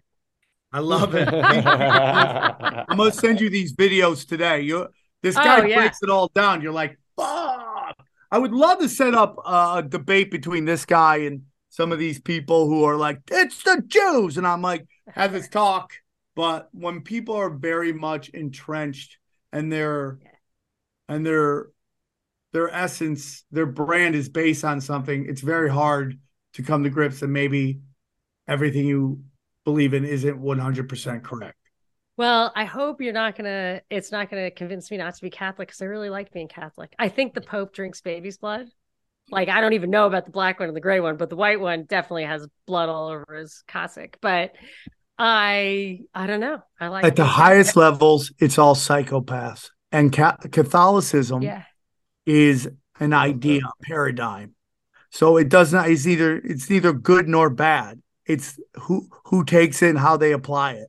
And, you know, it's like my old Kung Fu, my JKD, Jeet Kune Do, uh, Sifu used to tell me, even bad people can learn martial arts. So it's like you can take the worst, you know, the best thing in the world and give it to a, a, a- broken person and they can do bad things with it. So it doesn't really matter. All right. Well, us Catholics on the bottom, I think we're think we're salvageable. I'm working That's my on opinion it. of Jews, man. That's my opinion of uh, Muslims. That's my opi- of Yeah, no, I know. That's why I want to know about the Catholic thing because I can. I, there's definitely something terribly, terribly wrong, and I would like, you know, I really. That's another thing that I really don't like about the having identity politics all the time, and identity is at the basis of everything.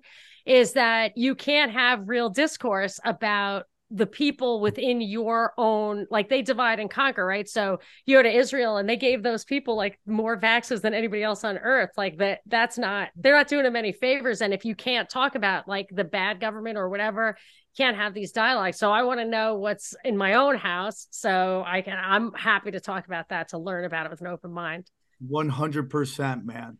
And that you know you get down to it it's like i think they use judaism christianity islam as masks to walk amongst us because if they actually let us knew what they were into i would think that we would lose our minds on it i don't know today i mean everybody's so spread thin on all this stuff but monica one more time can you tell them where they can find you Yes, thank you. Deep dives with Monica Perez on your favorite podcasting platform. I'm still on rokfin.com slash propaganda report with Binkley. And you can go to my website, monicasdeepdives.com. I also do cocktails. I have the 12 cocktails of Christmas if you want to go to monicamixes.com. And I'm always on Twitter. You can find me there at Monica Perez Show.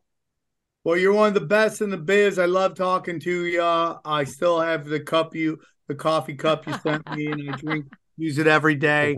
And uh, uh, we need to do some more live stuff.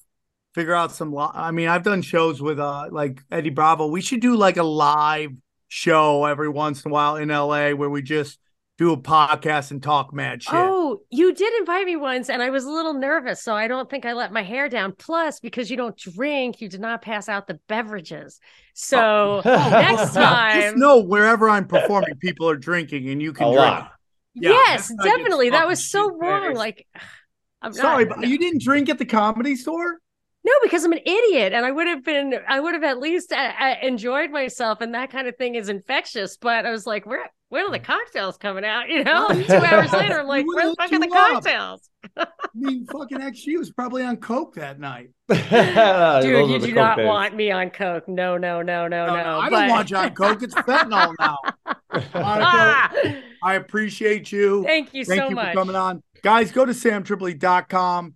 Check out all my dates again. Rokfin.com. All of our affiliates. We got Wise Wolf Gold. We got a new crystal. Uh fuck. What what's that? Here, let me look up real quick.